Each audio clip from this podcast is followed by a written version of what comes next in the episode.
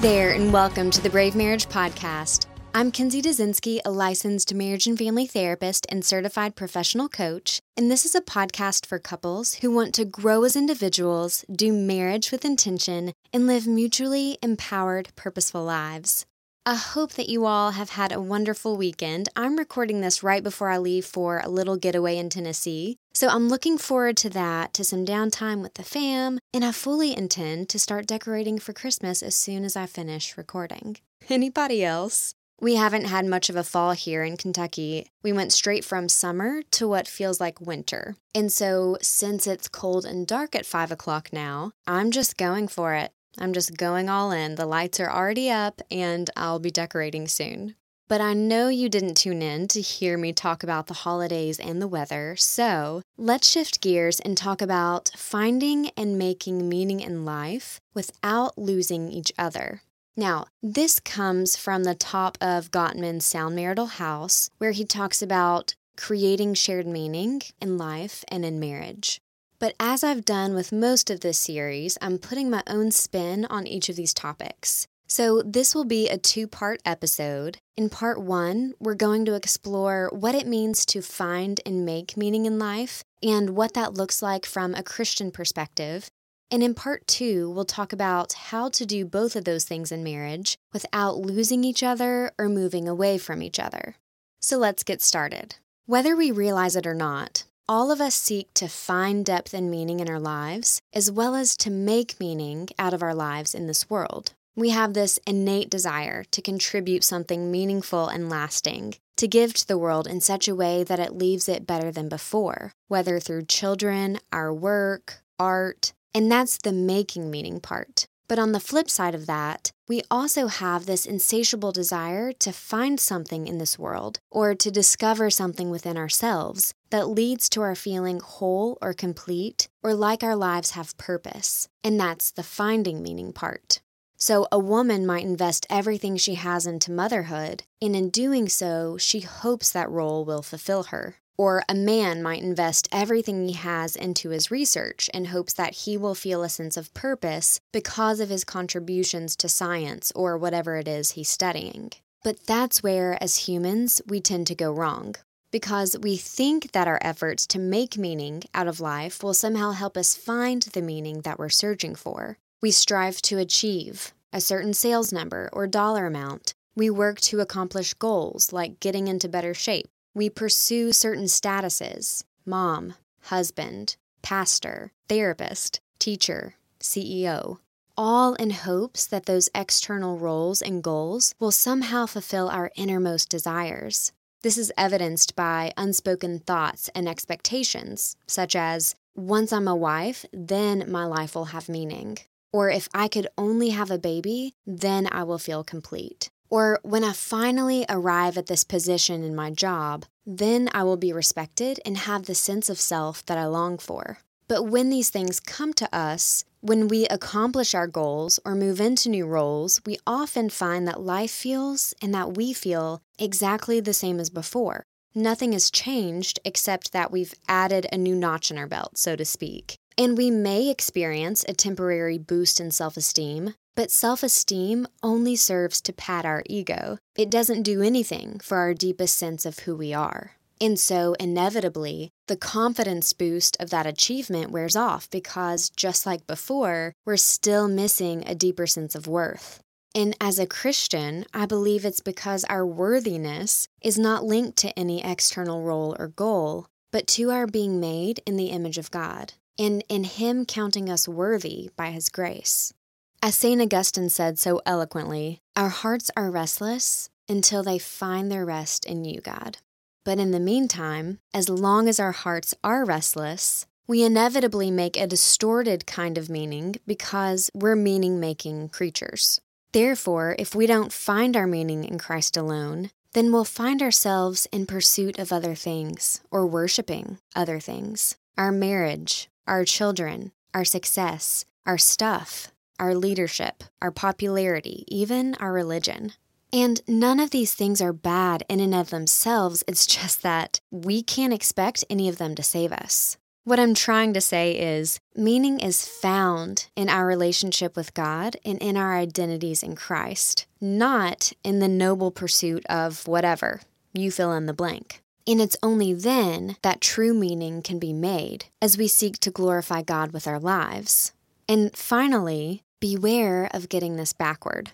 In Scripture, we're taught that meaning must be found in Christ before it can really be made.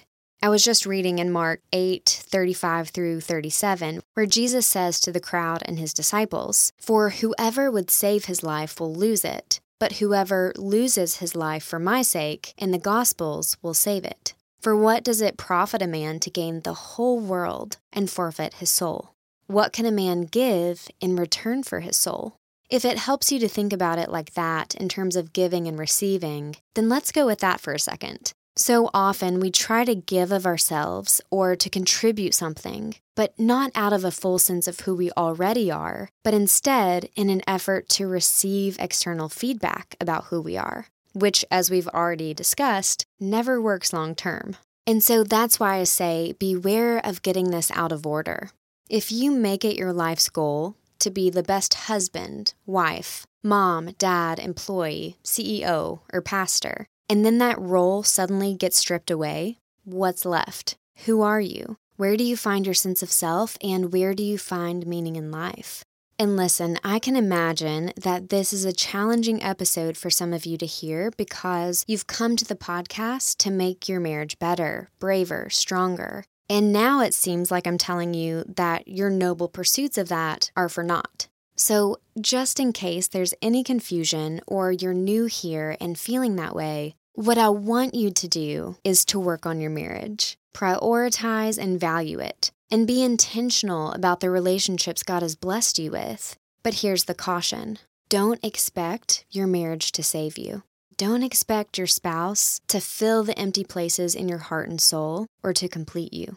Because the moment you do is the moment you set your spouse and children up, for that matter, to severely disappoint you. And it's never fair or realistic to expect another human being, or anything in this world really, to absorb the weight of your discontentment, of your longing for something more. Only Jesus can bear that burden, lift that burden, and save us from our angst. And the more I think about this, the more true it becomes that our hearts are really restless until they find their rest in Him.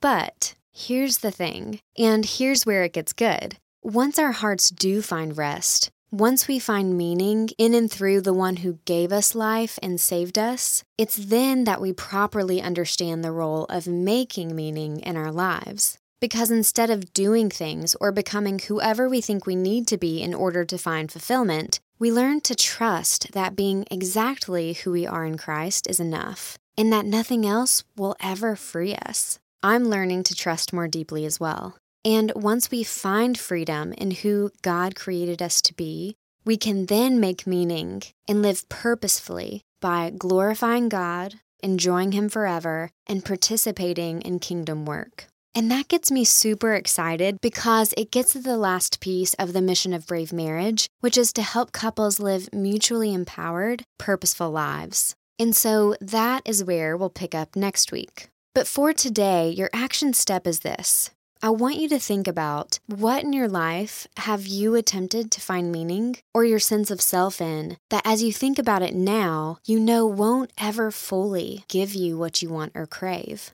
Is it a job title, a happy marriage, a family, a ministry? And then I want you to truly think about what you need to do in order to find, or if you've been a Christian for most of your life like me, to rediscover yourself in Christ. Do you need to get back in the Word, back into church, back into prayer, or wrestling through a million things with God?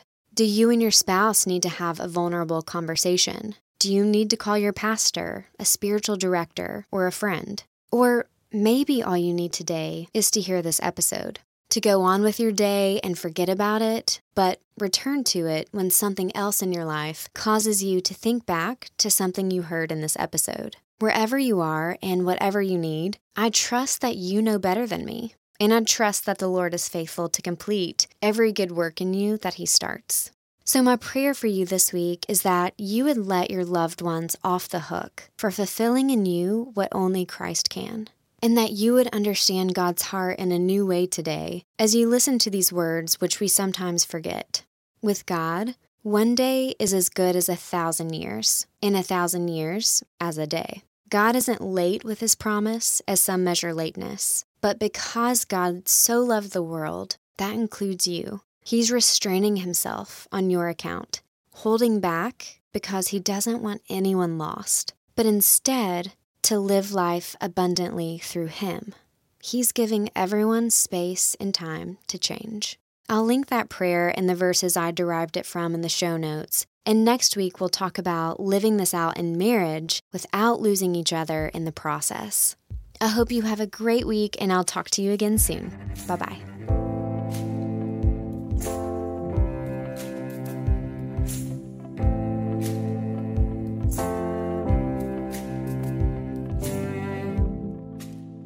Is not a battle. Love is not a bomb. Love is just as fragile.